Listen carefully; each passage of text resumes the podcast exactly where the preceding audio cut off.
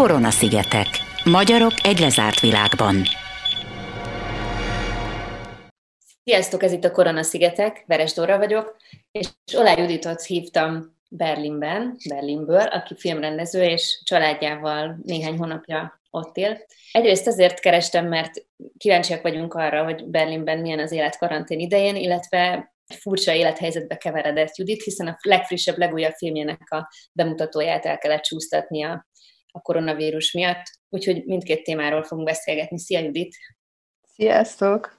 Jól mondtam, hogy néhány hónapja éltek kint, szóval, hogy friss berlinerek vagytok. Igen, hát a férjem rögtön az év elején, tehát január elején jött ki, és mi a lányokkal február végén, február második felében valamikor. Tehát pont akkor jól időzítve, miután egyszer csak karanténba kényszerült az egész családot. Igen, hát volt egy néhány hetünk még karantén nélkül, tehát, tehát hogy először még itt elkezdtük az életünket, és, és egy néhány hét után jött a változás. Miért pont Berlinbe mentetek? Régi álom?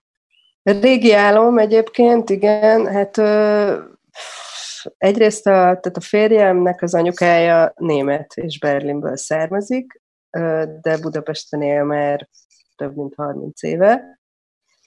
De, de hát ez így mindig ott lógott a levegőben, hogy azért a férjemnek van egy erős kötődése Berlinhez, itt töltötték egy csomószor a nyarakat, látogatták a nagymamát, nagypapát, szóval, hogy neki van ehhez, egy, ehhez a városhoz egy ilyen erős kötődése, bár németül egyébként nem tud igazán, mert az anyukája magyarul beszélt velük, úgyhogy, úgyhogy ő mindig szeretett volna megtanulni rendesen németül.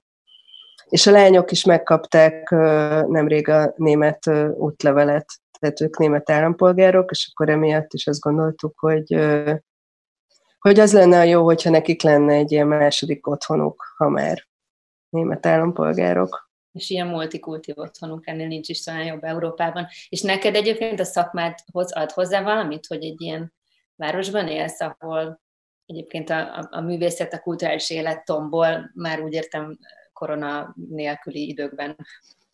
Hát ezt most meg így igazából nem tudom felmérni.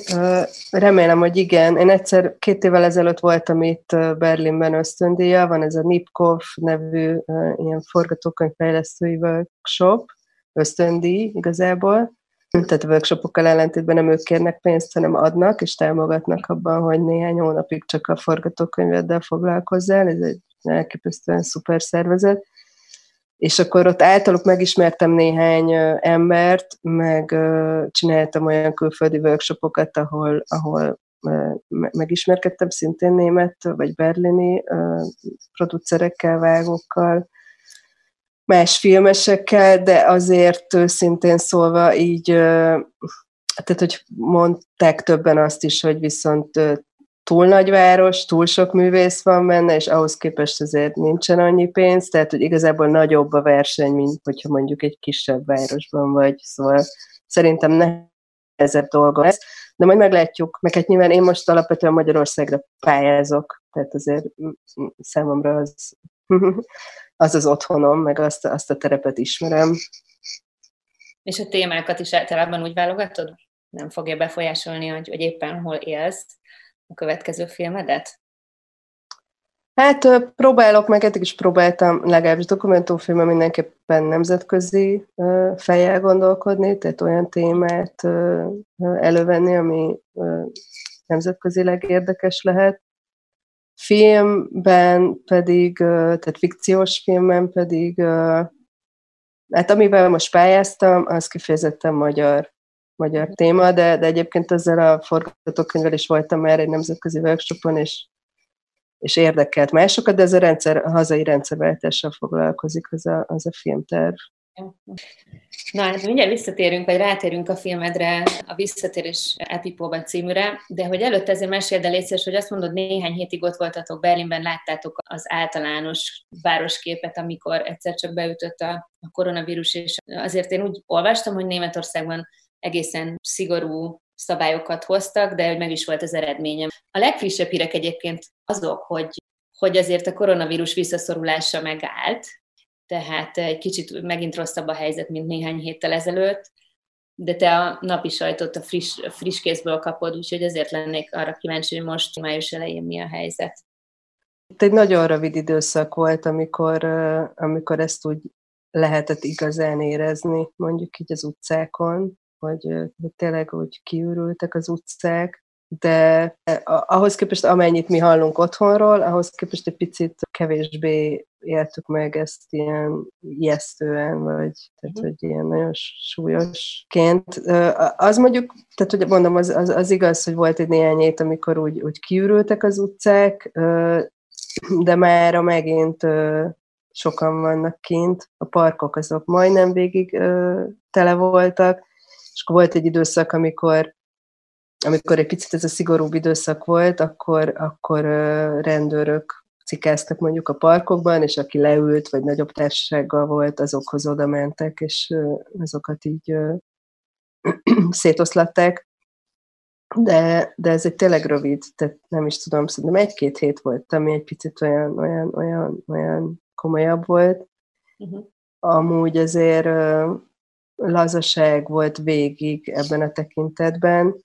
A boltok ugye nemrég nyitottak ki, azért komolyan veszik, hogy a, a, közle, a tömegközlekedéseken, meg a boltokba is maszkal lehet menni. Ugye a hangulat az valahogy mind végig jó volt. Tehát, hogyha találkoztál emberekkel a parkokban vagy utcákon, akkor megmaradt ez a jó hangulat, ami, ami jellemző Berlinre. A volt, ez végig nyitva volt. Ott például, ott is egy rövid időszak volt, amikor ellen, tehát hogy sorba kellett állni, és akkor csak x ember lehetett egyszerre a boltban, de már nagyon azt se vették ilyen nagyon szigorúan. A pénztárnál meg van határozva, ugye le van ilyen matricázva, hogy hol mennyire lehet egymástól állni, de a maszkokat azt például nem ellenőrizték eddig a boltokban. Most elvileg már, már azt szigorúbban ellenőrzik, hogy csak maszkkal lehet bemenni bárhová. És ezek szerint nem volt pánik hangulat, és hogyha nem volt, ez minek köszönhető? Nem volt, legalábbis, tehát, hogy így mi, mi egyáltalán nem éreztük ezt a pánik hangulatot uh-huh. sehol, sehol, amerre mi, mi jártunk.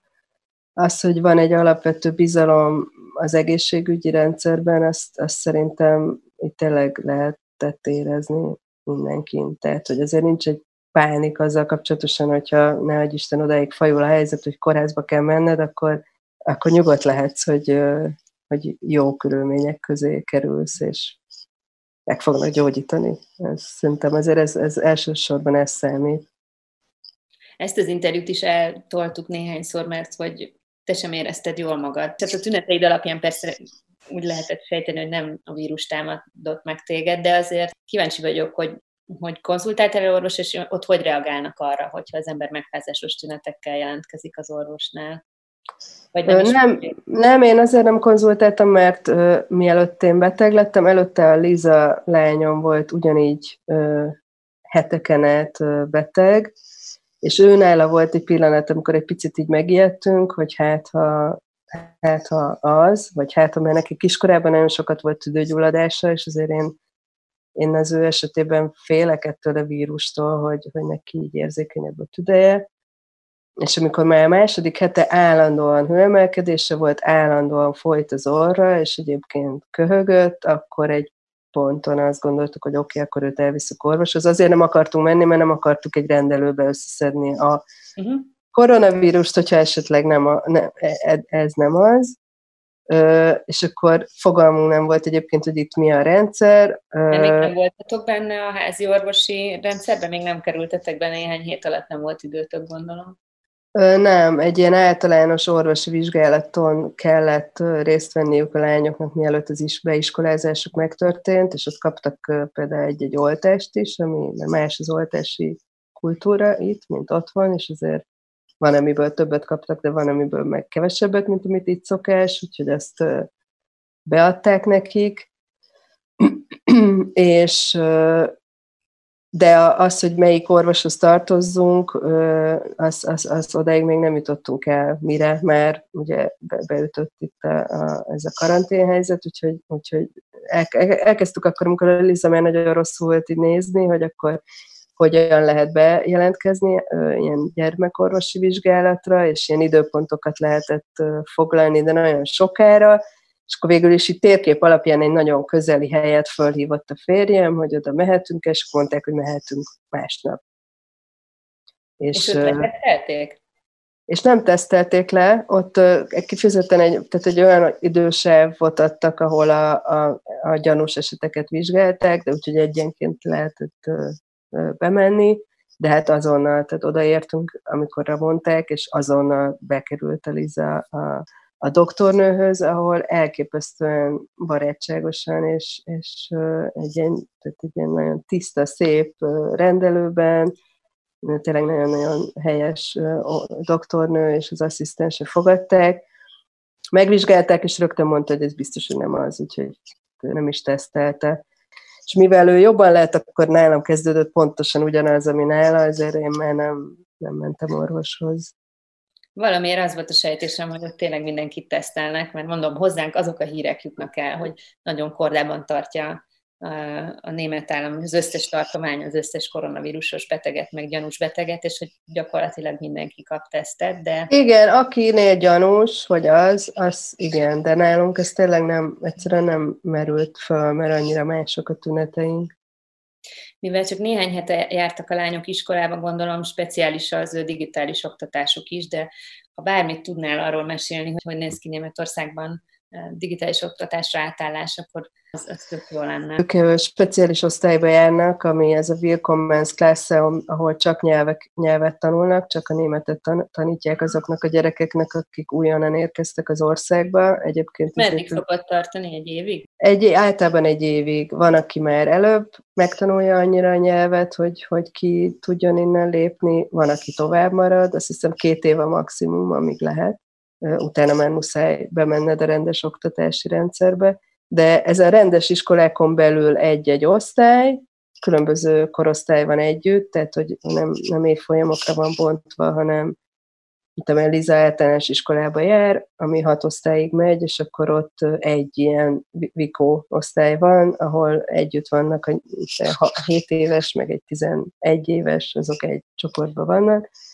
és a Rozi, ő gimnazista már, és ő egy gimibe jár, ugyanilyen ilyen bikóosztályban, ott is együtt van a 13 éves, meg a 17 éves egy csoportban, így egyénileg oktatják őket, tehát hogy közben arra a tanárnő odafigyel, hogy ki hol tart, és aki már egy kicsit jobban tud németül, az elkezd bejárni egy-egy órára az iskolába. És ha már minél minél jobban tud, annál több órára tud átjárni, és aztán amikor egy tesztet már meg tud írni, akkor teljesen átkerül a, a, a rendes oktatási rendszerbe. De így, a, akik még így az elején tartanak a nyelvtanulásnak, azoknak nagyon nehéz ezt a, tehát hogy így átállni ilyen digitális oktatásra, mert kisebbik lányomnak tartottak egy-két ilyen Zoom órát, de mivel semmit nem ért németül, ezért hát ez ilyen nagyon nehézkesen megy egy ilyen appot küldenek, és akkor az appon vannak feladatok, amikkel tud haladni, és a nagyobbik lányomnak meg naplót kell írni a németül, meg van egy német könyv, amit így fordítania kell folyamatosan, ez egy ilyen alap, tehát egy ilyen könnyű nyelvezetű könyv, de ennyi. Akik rendes iskolába járnak, azoknak ennél komolyabb, de amennyire mi halljuk, nem olyan, mint otthon. Tehát otthon egy csomó iskolából azt halljuk, hogy meg a lányok is követik a magyar iskolai osztályokat, hogy tök rendesen csinálják a tananyagot digitálisan, vagy akár napi szinten vannak tanórák online. Azt, amennyire halljuk, itt a német iskolában nincsen. Úgy kezdtük ezt a beszélgetést, hogy most mutatták volna be, ha jól tudom, Dániában egy neves filmfesztiválon a Visszatérés Epipova című dokumentumfilmedet, el sem tudom képzelni, mit érezhettél, amikor egyszer csak kiderült, hogy ebből nem lesz most bemutató. Bár, ha úgy tudom, valami online verzió mégiscsak ilyen furcsa, mutáns filmfesztivál forma mégiscsak született. Ö, igen, tehát ez a Kopenhágai Filmfesztivál, ez, egy, ez az egyik legnagyobb ilyen európai dokumentumfilmfesztivál, és ők voltak az egyik ilyen első fesztivál, akik úgy döntöttek, hogy átlépnek ebbe az online térbe, úgyhogy egy hivatalosan ugye nem maradt el a fesztivál, hanem online lett megtartva. Úgyhogy és Úgy, milyen visszajelzéseket egy... kaptál? Nyilván sokkal mérsékeltebbek így a visszajelzések, mint hogyha ott lettél volna. Én ezt uh, elég nehezen élem meg, uh, mert uh, nyilván itt négy évig dolgoztunk ezen a filmen, úgyhogy uh, iszonyatosan vártuk ezt a pillanatot, amikor bemutathatjuk. Az egyik főszereplő fiú is jött volna velem Kopenhágába, és azt gondolom, hogy neki is ez egy ilyen nagyon fontos pillanat lehetett volna, amikor, amikor végre látja azt, hogy milyen hatással van emberekre az ő története. Úgyhogy ez, hogy most egy ilyen online térben végül is látták emberek, nem tudom kik, és mit gondoltak róla, és nem nagyvásznon lettek, hanem a laptopjaikon otthon, lehet, hogy leállították közben, elmentek WC-re, kajáltak, nem tudom, tehát hogy, hogy, hogy, hogy ez egy teljesen másik élmény szerintem, mint hogyha, mint hogyha egy nagy vásznon, egy moziteremben együtt tudtuk volna megnézni. Úgyhogy, úgyhogy visszajelzéseket sem igazán kaptam, tehát azt az egy-kettőt leszámítva, akik mondjuk egy újságíró, aki megkeresett, és készített velem egy interjút, tehát ilyen egy-két ilyen, ilyen, ilyen szakmai visszajelzést kaptam, de hm, szóval, hogy ez, ez, ez, ez, ez messze nem ugyanaz, úgyhogy picit olyan érzés, mint hogyha nem, nem, nem történt volna meg. Pont ezt gondoltam én is, hogy valószínűleg ezt érzed. Miért Dániában volt a bemutatója? Ugye a témája az a hatalommal való visszaélés, a szexuális zaklatások, mindjárt rátérünk, hogy, hogy pontosan miről van szó, vagy legalábbis amennyit elárulhatsz egy olyan filmről, amit mi még magyarok nem láthattunk, de hogy tehát egy általános témáról van szó, szerintem ilyen helyzet mindenhol előáll, nem csak Magyarországon, mint ami most, amiről a filmet szól, de hát az igazság, hogy azért ez egy speciális olyan értelemben magyar téma, hogy, hogy egy magyar-magyar tanár Sipos Pál története és az ő diákjainak a története, tehát valahogy úgy éreztem, hogy tök jó lett volna, hogyha ez egy magyarországi bemutató, és magyarok láthatják először ezt a filmet, de nem tudom, hogy mi a szokás, tehát, hogy nagyobb fesztiválokra viszi az ember először, és utána, amikor már van egy ilyen megalapozottsága, akkor viszi haza? Hát nem csak a dokumentumfilmeknél, hanem a fikciós filmeknél is ez a, ez a sorrend, hogy először nemzetközi fesztiválokon mutatkoznak be a filmek, és akkor utána kerül otthon bemutatásra. Egyrészt nagyobb visszhangja tud lenni, hogyha már megelőzte egy, nemzetközi bemutató, másrészt a fesztiváloknak viszont elvárása, hogy, hogy premier legyen, tehát ha már mondjuk ugye a mi filmünket az HBO fogja bemutatni, tehát abban a pillanatban, hogy felkerül az HBO-ra, egész Európa számára látható lesz a film, onnantól kezdve nem tud ez a filmfesztiválokon részt venni, mert pedig egy filmnek a, a, az élete az egyrészt nyilván egy otthoni bemutató, és, és, és az otthoni közönséget, hogy megtalálja ez a film, de, de másfelől megvan egy lehetőség arra egy filmnek általában, hogy egy ilyen nemzetközi karrierje legyen, amiben szakmai közönségehez jut el a film, és ne egy Isten díjakat kap, vagy, vagy, vagy más elismeréseket, amit onnantól kezdve, hogy otthon mm, bemutatásra kerül, ez már nem tud megtörténni. Pedig biztos nagyon sokan várják ezt a filmet, hogy itthon ö, berobbanjon, mert hogy az az igazság, hogy 2014-ben Magyari Péter cikke nyomán derült fény Sipos Pálnak az ügyeire, és én akárhogy is kutakodtam, én azt látom, hogy ez megint elnyelődött, elhalványult ez az egész ügy, itt az internet és a média és a mindenkinek a bugyraiban, és hogy ezzel a magyar tanárral ugyanaz történt most, itt magyar vizeken, ami már többször is élete során, hogy, hogy tulajdonképpen feledésbe merültek az ő bűnei, és bár annak idején volt etikai bizottság, meg valamilyen szintű vizsgálat is, ahogy utána olvastam, de tulajdonképpen még mindig nem történt, nincs ennek vége, nincs pont az ügynek a végén, és ha jól tudom, ő valahol vidéken él, és tulajdonképpen nem kapta meg a méltó büntetését. Szóval, hogy ezért is gondolom, hogy itthon szerintem nyilván az érintettek leginkább, de, de szerintem nagyon sokan mások is várják, hogy ennek a történetnek pont legyen a végén, és talán lehet, hogy a te filmet az egyik ilyen lehetőség erre. Igen, persze értem. Egyébként külföldön él azóta, hogy megjelent a cikk, nem, nem Magyarországon. Büntetése ugye nem tud amiatt lenni, hogy elévült az ügye, mire már a cikk megjelent, tehát jogi büntetése, ilyen morális büntetése, meg ha úgy tetszik, az megtörtént azáltal, hogy hogy megjelent ez a, ez a leleplező írás, és nyilván elvesztítette azt a státuszát, amit egyébként egy életen át épített Magyarországon. Ez, ezen túl szerintem nem nagyon tud történni ilyen értelemben semmi. A, a, a film az én semmiképpen nem büntetésnek szánom, és és hát remélem, szintén szóval, hogy ő sem így fogja megélni, de hogy sokan várják otthon, azt, azt, azt én is remélem, és azt is remélem, hogy ez valamennyire majd a film azért ezt az egész dolgot mm, árnyalni tudja. Hogy, hogy nem a bűneit akarom egyáltalán felsorolni. Sem felsorolni, sem, sem kicsinyíteni, de hogy, hogy, hogy, hogy talán valamennyire, mondom, ezt az egész, ezt az egész történetet árnyalni tudja.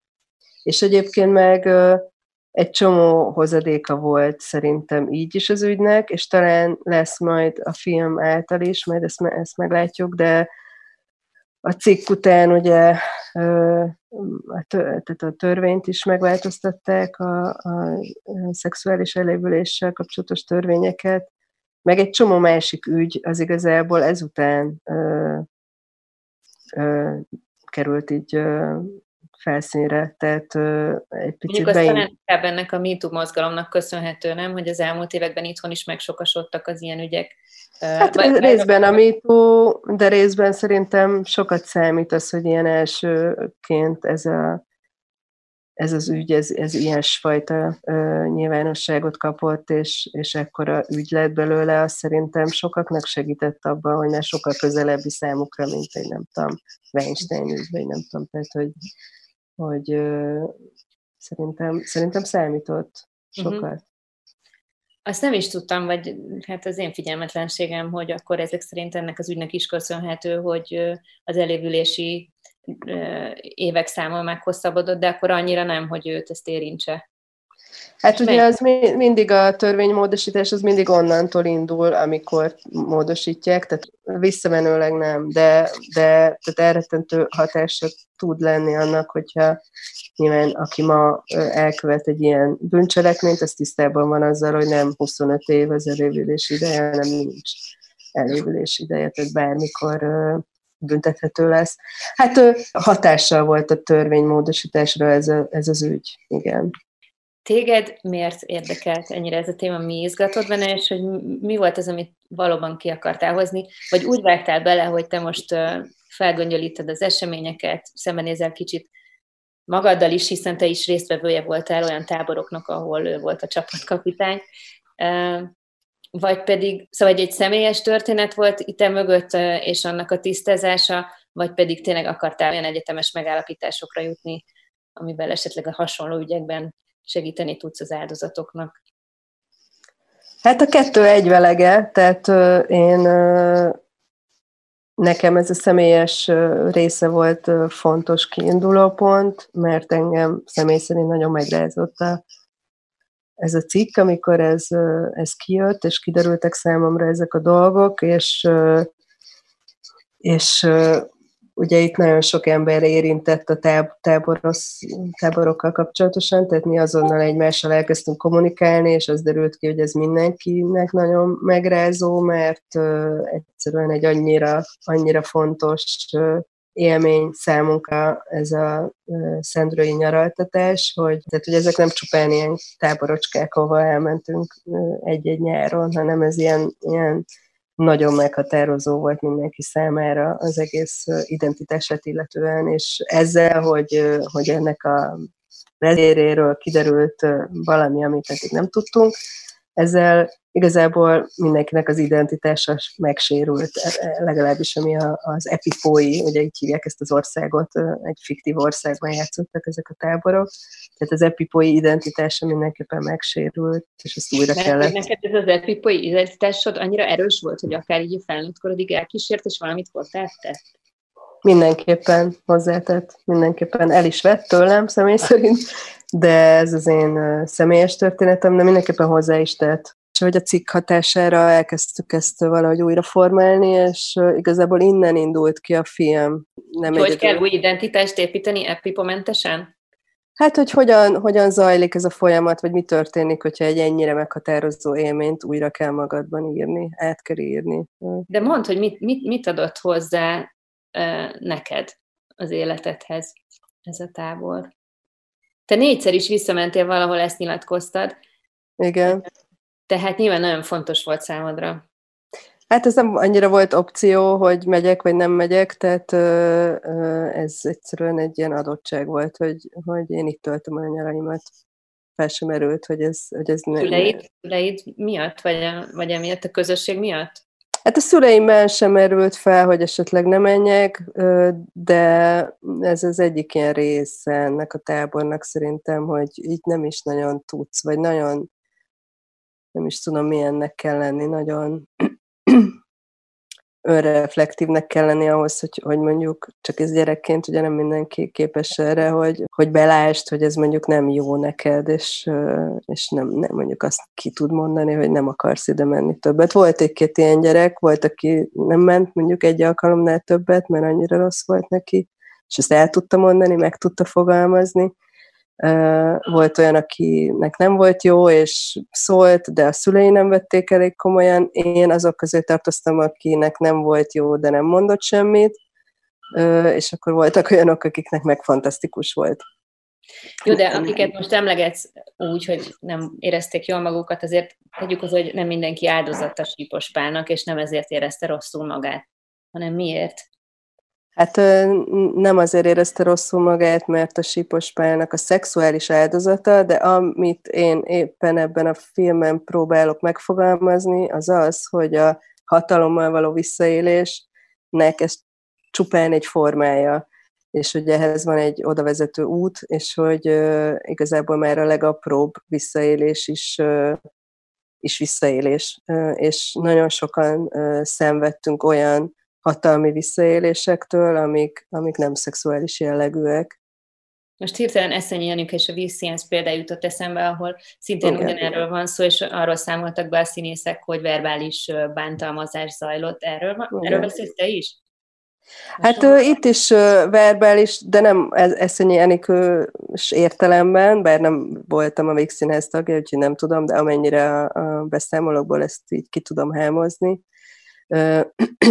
Nem, itt, itt, itt azt hiszem, tehát, hogy itt más jellegű volt, volt az egésznek egy ilyen, tehát le volt öntve egy ilyen mázzal, mert egy mesevilágban voltunk benne, egy, egy fiktív ország, a saját himnuszával, a saját nyelvével, a saját szokásrendszerével, és, és ennek volt egy ilyen, volt egy ilyen varázslatos oldala, miközben, és akkor az is a rendszer része volt, hogy mindenki például neveket kapott, fiktív nevet kapott, amit ez alatt a három év.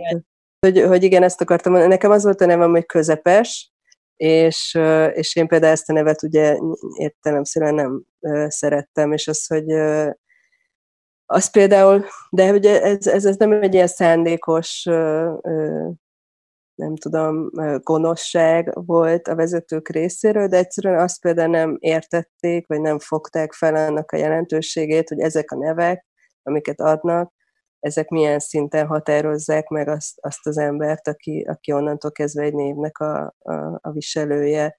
Hát és hiába... milyen szempontból nem jó név, de hogy akkor ennyire beszédes nevek voltak? Tehát, hogy Igen. Nem, nem úgy, mint egy vagy úgy, mint egy, egy indián név, hogy nem tudom, hogy suhanó szél, az mondjuk egy tök jó név lenne, de az, hogy közepes azért, az ne haragudj, ezt azért biztos visszadobtam volna. Bár ez az én hát felnőtté nem mondja. Hát igen, nem volt ilyen, hogy visszadobod, nem volt Aha. ilyen, ezt megkaptad, ezt csókolom, az onnantól kezdve az volt beleírva az útleveledbe, és ugye a három héten keresztül úgy szólítottak ott, de egyébként meg bármikor, tehát hogy az, az a vicc, hogy a mai napig, hogyha találkozom azokkal, akik most talán, akik már a filmben részt vettek, ők már Juditnak hívnak, de egyébként ö, ö, akik táborosok voltak, és később bármikor találkoztam ők, azok engem közepesnek hívnak, ahogy én is őket a tábori nevükön szólítom. Tehát van, van akinek tök jó neve volt, de, de tehát, hogy tudom én, van az egyik srácot úgy hívták, hogy huligán, ezt a nevet én például bírtam, de volt olyan, akinek mondjuk Csacsi volt a neve, azt hiszem ő egyébként ezzel neki például nem volt baja, mert valamilyen játék közben kapta, és nem zavarta, de volt, akinek az volt a neve, hogy Szatír, mert egyszer mesztelenül kiszaladt valahol négy-öt éves gyerekről beszélünk, és akkor elragasztották ezt a nevet, hogy Szatír, amit nyilván onnantól kezdve ő mondjuk nem szeretett. Nyilván először kiszoltárazott, mint kisgyerek, mert fogalmam sem lehetett róla. Aha, de hogy azért ezek, igen, ez, ez egy, ezt már most értem, hogy ez mennyire frusztráló lehet, de gondolom a néven túl is voltak esetek, amik amik Igen, hát általános volt az, hogy egyrészt volt egy nagyon erős hierarchikus rendszer, tehát kicsik azok kisboszorkányok, a fiúknak kisbocsok, és aztán hogyan tudsz előrelépegetni ezen a ezen a fiktív ranglétren, de amúgy életkor is... Életkor alapján, vagy tettek alapján? Ez, tehát hogy életkor, de, de nem volt egy ilyen szigorú életkori határ, hogy akkor ha már tíz éves vagy, akkor mindenképpen nagy boszorkány leszel, hanem ahhoz, ahhoz azért valamit le kellett tenni az asztalra. Hogy... De mondj egy ilyet, egy tűzugrást, vagy érted? Szóval, hogy, vagy valami nem, nem, nem. valami cselekedet a közösségért? Pont az a baj, az volt szerintem az egyik baj, hogy nem voltak ezek ilyen kézzelfogható uh, dolgok, hogy mit kell tenned azért, hogy te elfogadottá váljál ebben a rendszerben. Ezek ilyen nagyon-nagyon homályos értékek voltak, amiket valahogy próbált az ember magáévá tenni, de nem, nem, nem, nem, nem értetted igazából, hogy miért, miért lesz ez a másik gyerek, akit te úgy látsz, hogy ugyanúgy nem tudom, csinál olyan butaságokat, mint te, vagy mit tudom én, tehát ugyanúgy kirándul, mint, mint, mint te, és nem nyafog, és nem, de mégis ő valahogy egyszerűen bekerül ebbe a külön kasztba, ahol a szuperek, a klasszak vannak, te meg bármit csinálsz, gondolod te, bárhogy megfeszülsz, és próbálsz nagyon vagány, és nagyon stram, és nagyon uh, szuper lenni. A keretjátékban folyamatosan benne van, abból nem kacsint ki, abból nem, azt nem leplezi le, és mégse. Valamiért nem, nem, nem. nem. Olyan, mint egy szekta. Mert ott van az, hogy tulajdonképpen a vallási vezető, a mindenható, aki eldönt mindent, senki se tudja, hogy milyen elvek alapján, vagy milyen szabályrendszer alapján próbál valakit közelebb engedni magához, valakit messzebb engedni, valakit feljebb tenni a, a ranglétrán, valakit pedig ott hagyni. És ahogy mondod, ez egy gyereknek valóban azért lehet nagyon nehéz, mert ha nem érti ezeket a szabályokat, vagy nem tudja, hogy minek kell megfelelnie, hanem ez egy mindenható tanár, egy, egyébként, ha jól olvasom, egy nagyon szimpatikus és okos és kreatív és, és szerethető tanár kegyeibe kell beférkőzni ahhoz, hogy, hogy előrébb juss, az, az roppant frusztráló tud lenni egy gyereknek. Igen, nyilván, tehát hogy, hogy közben tehát, hogy van, van a szektákhoz valami köze szerintem, csak közben meg nyilván ez egy, ez egy tábor, és három hétig tart, és nem, nem ilyen beláthatatlan ideig, meg ezért ez egy játék, és egyébként tudtuk mindvégig, amíg benne voltunk, hogy ez egy játék, de ne, nem tudom, tehát ennek szerintem nagyon érdekes és nagyon összetett a pszichológiája, hogy közben mégis nagyon benne vagy egy, egy, egész éven át, tehát hogy nem, nem, nem tudsz független lenni tőle, meg játék, de közben meg úgy játék, hogy nagyon-nagyon komolyan kell venni, és mindent nagyon komolyan kell csinálni benne, tehát hogy, hogy ez gyerekként azért, és főleg kicsi gyerekként, mert aki már nagyobbként került oda, és már egy picit így ügyesebben szét tudja választani a, a valóságot a játéktól, meg a, azért egy kisebb gyereknek ez szerintem okoz, okoz nekem legalábbis okozott feszültséget, hogy nem voltak világosak ezek a határok, hogy mi a valóság, mi a mesebb, mi a, mi, mit kell komolyan venni, mi, mi a játék része. És akkor azt mondod, és térjünk vissza erre a kérdésre, hogy, hogy tulajdonképpen úgy fogalmaztál, az identitásod része, Pipó, hogy, hogy a személyiségednek bizonyos elemei, azok itt alakultak ki, és kristályosodtak meg, szóval te meg tudod nevezni, hogy mi az, amit innen hozol? Hát csak tippelni tudok, nyilván Nyilván ezt így nehéz belőni biztosra, de én azt gondolom, hogy egyrészt az, hogy nagyon-nagyon kitartóan tudok dolgozni, az azt, azt gondolom, hogy innen jön, ahol elképesztő. Pozitív. Igen, abszolút, tehát nagyon sok pozitívum jön innen. Igen, szóval hogy szerintem talán ez a, ez, a, ez a legfontosabb hozadéka, és nyilván egyébként pedig az, hogy egy ennyire kreatív közegben töltöttem a, a nyaraimat, a, az sem véletlen egyébként, és nem vagyok egyedül, hogy, hogy, hogy aki valamilyen kreatív szakmát választott később, hogy egyszerűen ez, ez is nagyon meghatározza a, a működésünket, hogy valahogy benne van ez a fajta játékosság, nyitottság. Tehát nagyon-nagyon sok pozitív hozadéka volt a tábornak. És valószínűleg az meg már a te személyiségednek a, a, a, az előnye, hogy, hogy te a közepes nevet közben le tudod vetközni, és, és tudsz hát olyan a... kreatív személyiségé vagy alkotó emberré válni, ahol valóban a tábor előnyeit használod, de ezeket a méltatlan helyzeteket meg háttérbe tudod szorítani ezek szerint. Vagy ez már a filmed, és az Ez már a film. Ez már a film, tehát az film az abszolút ilyen terápiaként működött nekem. Én nekem sikerült ezáltal túllépni ezeken a, ezeken a sérüléseken. De remélem, hogy másoknak is, akik egyébként nem vettek mondjuk részt a film készítésében, nem vettek részt ebben a csoportterápiában, de majd megnézik a filmet, akkor mondjuk nekik is valamennyire ez gyógyulást tud jelenteni. Mert hogy a film alapja egy olyan csoportterápia, ahol a résztvevők mind táborlakók voltak. Igen, egy részt van ez a, ez a csoportterápia. A csoportterápián nem vettek részt azok, akik uh, szexuális áldozatok, mert uh, az egy bonyolultabb pszichoterápia része lenne. Igen, és nem lehetett összezárni olyanokat, akiknek má, teljesen más jellegű a traumája, úgyhogy akik szexuális áldozatai, a Siposnak velük külön interjúkat csináltam, illetve más élethelyzetekben beszélgettünk. Megvan ez a személyes része a filmnek, illetve hát nagyon sok archívanyag. Úgyhogy nagyon bonyolult film ez milyen volt, amikor eldöntöttesz, hogy ebből filmet készítesz, és próbáltad tovarozni a szereplőket? Például milyen arányban mondtak igent, és milyen szinten zárkoztak el azok, akik valószínűleg a traumát hordozva még mindig nem akarnak erről beszélni. Akiket megkerestél, azok mennyire voltak vevők arra, hogy névvel, arccal, saját történettel vállalják a helyzetet, nem volt könnyű résztvevőket találni. Egyrészt nyilván nekem is kellett idő ahhoz, hogy kikristályosodjon, hogy mit szeretnék.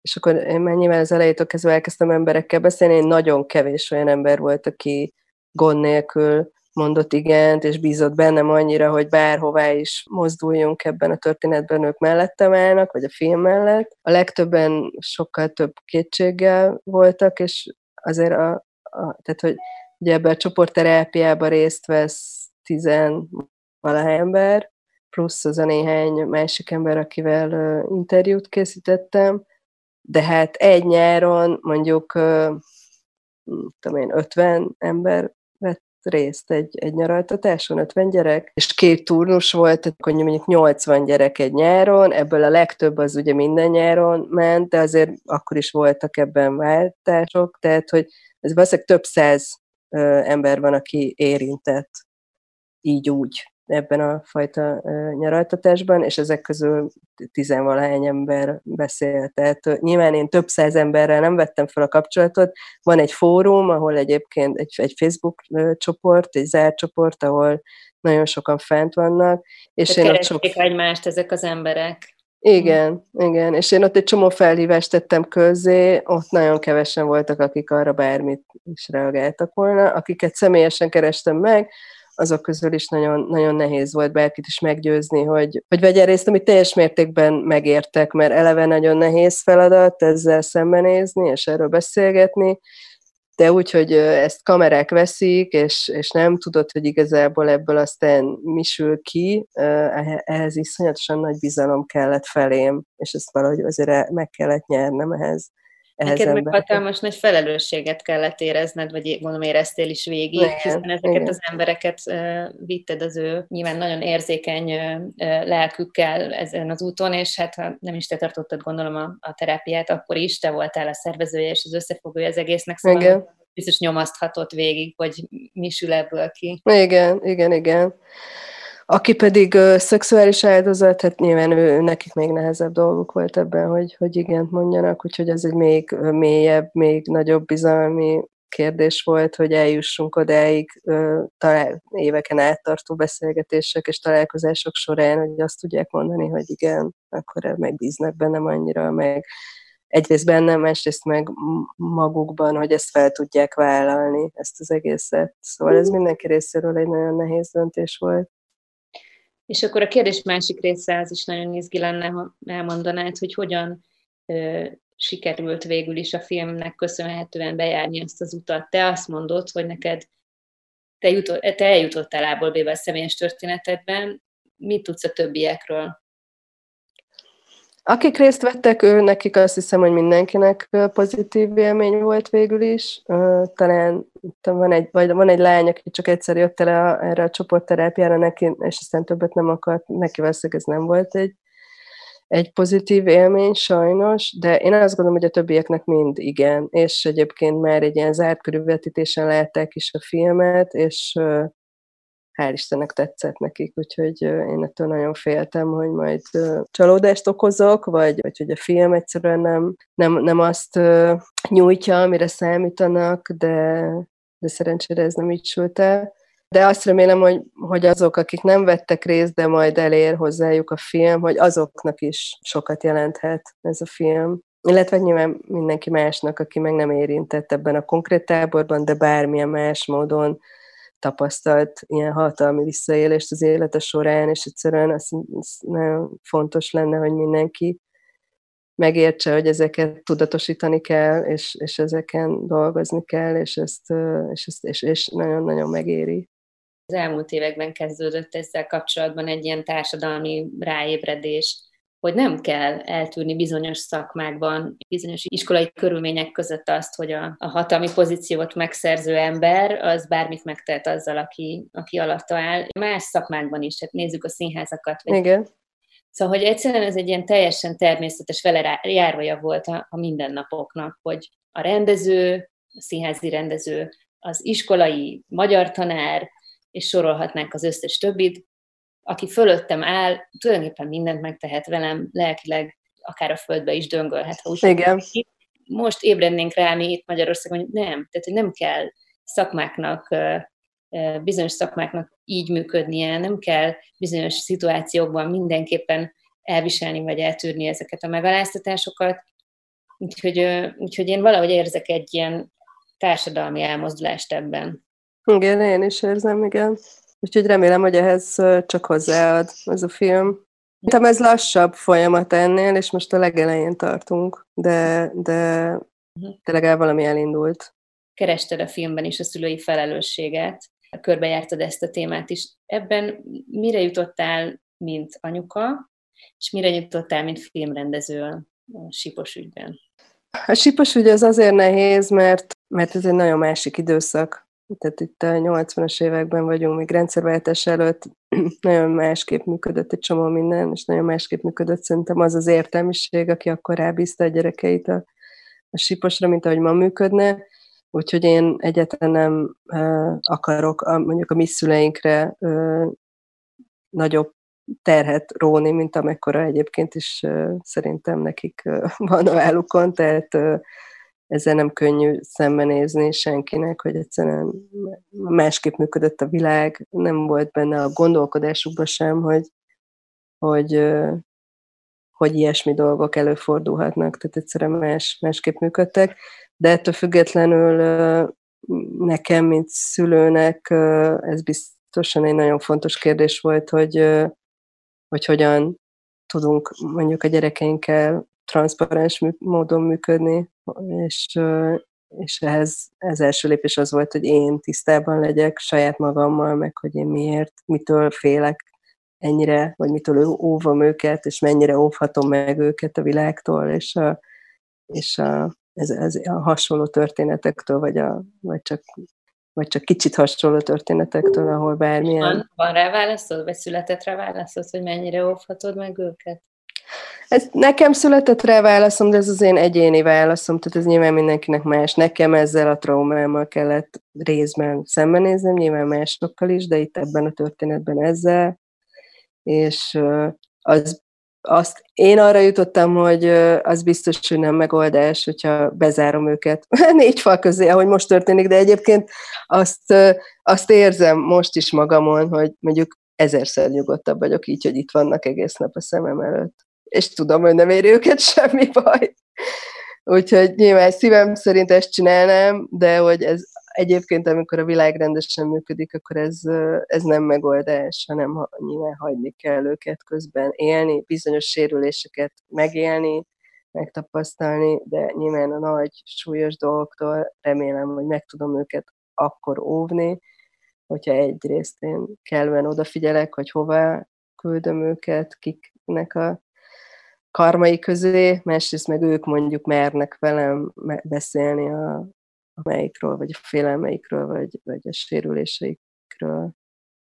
Te egyébként, amikor kirobbant a botrány, tudtál, vagy akartál, vagy a szüleiddel beszélni ezekről a dolgokról, vagy ők feltettek kérdéseket neked? Igen, persze feltettek meg egyébként, azben, tehát hogy ők is szerepelnek a filmen, és ők, ők nagyon-nagyon bátran és hogy mondjam, önzetlenül álltak a kamerám elé, hogy erről beszélgessünk. Tehát én nagyon nagyra becsülöm őket, nagyon idősek, és ehhez képest teljesen, teljesen nyitottan álltak ahhoz, hogy ezeket a kérdéseket én feltegyem nekik, ők nekem akár, tehát ők abszolút nyitottak voltak erre. Uh-huh. Akkor kirobbant a botrány. Gondolom pontosan tudták, hogy milyen táborról van szó, és melyik tanáról, és pontosan tudták, hogy téged oda négyszer fizettek be, küldtek el, akkor ezek szerint volt egy családi beszélgetés, gondolom először egy ilyet hangvételű, aztán talán egyre nyugodtabb, amikor rájöttek, hogy te legalábbis a szexuális bántalmazásokban nem vagy érintett. Hát igen, mi is elkezdtünk onnantól kezdve beszélgetni, tehát mi, mi addig nem beszéltünk arról sem, hogy nekem miért volt rossz élmény, és akkor ez, ezt a beszélgetést a cikk indította el közöttünk is. Uh-huh. Mi egyébként máshogy is össze voltunk fonódva a Sipossal, mert az apám együtt dolgozott vele évekig, tehát az apám ö, ö, filmrendező, és egyébként tévé műsorokat is rendezett, és ö, egy olyan ifjúsági műsort rendezett éveken át, aminek a Sipos Pál volt a, a vezetője. Úgyhogy ők, ők szorosan együtt, együtt dolgoztak, úgyhogy őt, ha lehet még jobban, vagy még mélyebben érintette az a felismerés, hogy nem vette észre valami nagyon súlyos dolgot éveken át.